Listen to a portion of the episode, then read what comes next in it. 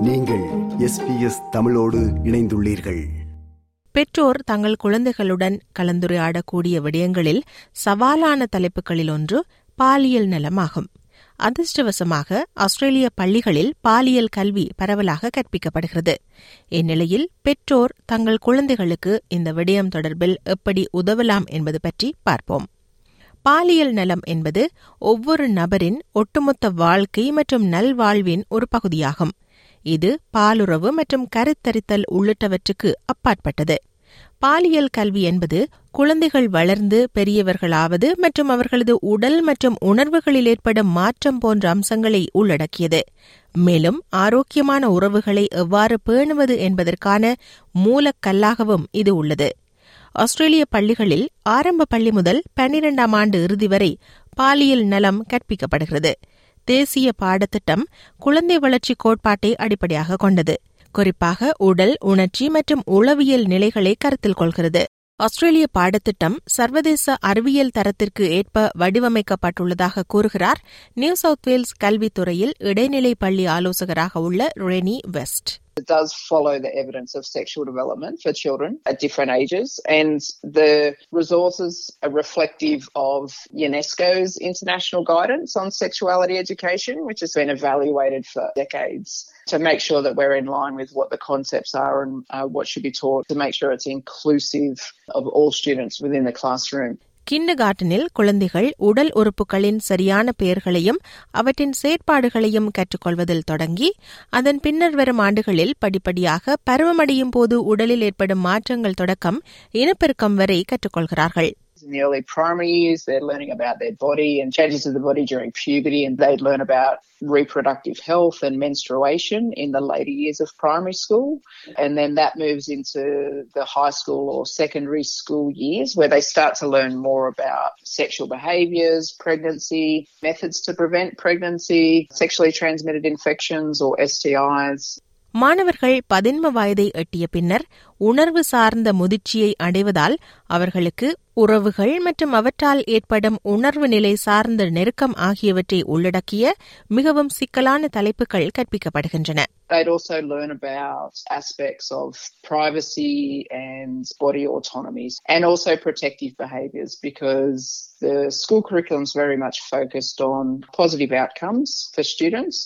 And therefore, what they're learning is about understanding their body and how their body functions and their role within a relationship as they move through life. ஆசிரியர்கள் தங்கள் பள்ளியின் கலாச்சார மற்றும் மத சூழலுக்கேற்ப பாடத்திட்டத்தை மாற்றியமைக்கும் அதே நேரத்தில் சமூகங்களின் பல்கலாச்சார தன்மையுடன் சமநிலையை பேணுவதாக கூறும் ரெனி வெஸ்ட் நியூ சவுத் வேல்ஸில் உள்ள பள்ளிகள் பொதுவாக பாலியல் நலம் தொடர்பான தலைப்புகளை உள்ளடக்கும் போது பெற்றோருக்கு அது தொடர்பில் தெரிவிப்பதாக கூறுகிறார் வீட்டில் பேசப்படாத விடயங்களை விவாதிக்க பள்ளிக்கூடம் பெரும்பாலும் சந்தர்ப்பம் அளிக்கிறது என்கிறார் Renee West If I'm totally honest, most young people in our classrooms, regardless of the age, they're curious and they just want to know that what's happening to them is normal and that other people are experiencing it as well.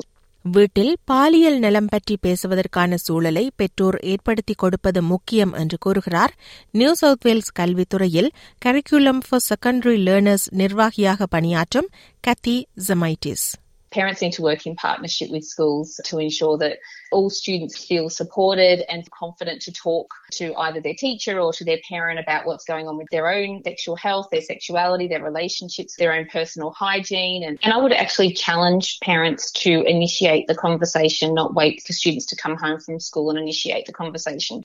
துரதிருஷ்டவசமாக பெரும்பாலான இளம் பருவத்தினர் வீட்டில் பாலியல் நலம் பற்றி பேச முடியாது என்று கருதுவதால் தனியாக வந்து ஆலோசனை கேட்கின்றனர் என கூறுகிறார்.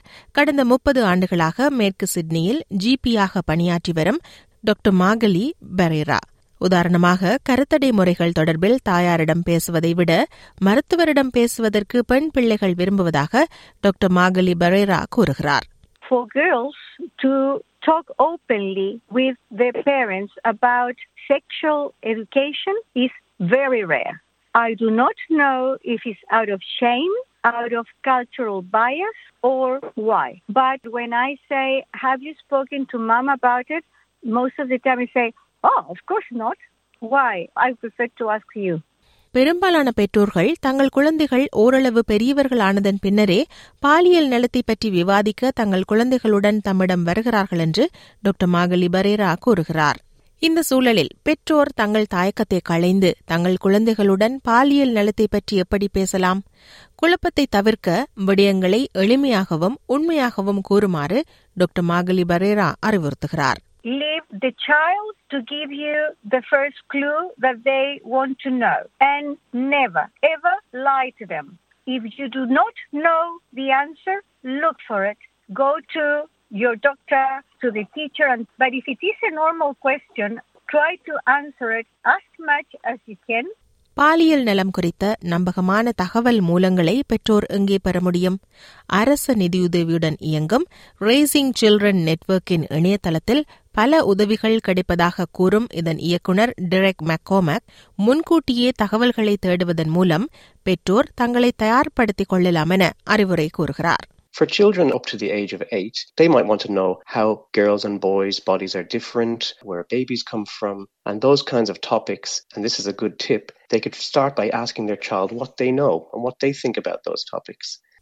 பிள்ளைகளுடன் பாலியல் நலம் தொடர்பில் பேசுவதற்கு சங்கடமாக உணரும் பெற்றோர் இதைப்பற்றி அவர்களுடன் காரில் பயணம் செய்யும் போது பேசலாம் எனவும் அப்போது ஒருவரை ஒருவர் பார்க்க வேண்டி இருக்காது எனவும் ஆலோசனை கூறுகிறார் நியூ சவுத் வேல்ஸ் கல்வித்துறையில் இடைநிலை பள்ளி ஆலோசகராக உள்ள Renee West The best time to have a conversation is in the car. You don't have to look at each other, but you can't escape. இது போன்ற மேலும் பல நிகழ்ச்சிகளை கேட்க வேண்டுமா Apple podcast Google podcast Spotify என்று பாட்காஸ்ட் கிடைக்கும் பல வழிகளில் நீங்கள் நிகழ்ச்சிகளை கேட்கலாம்.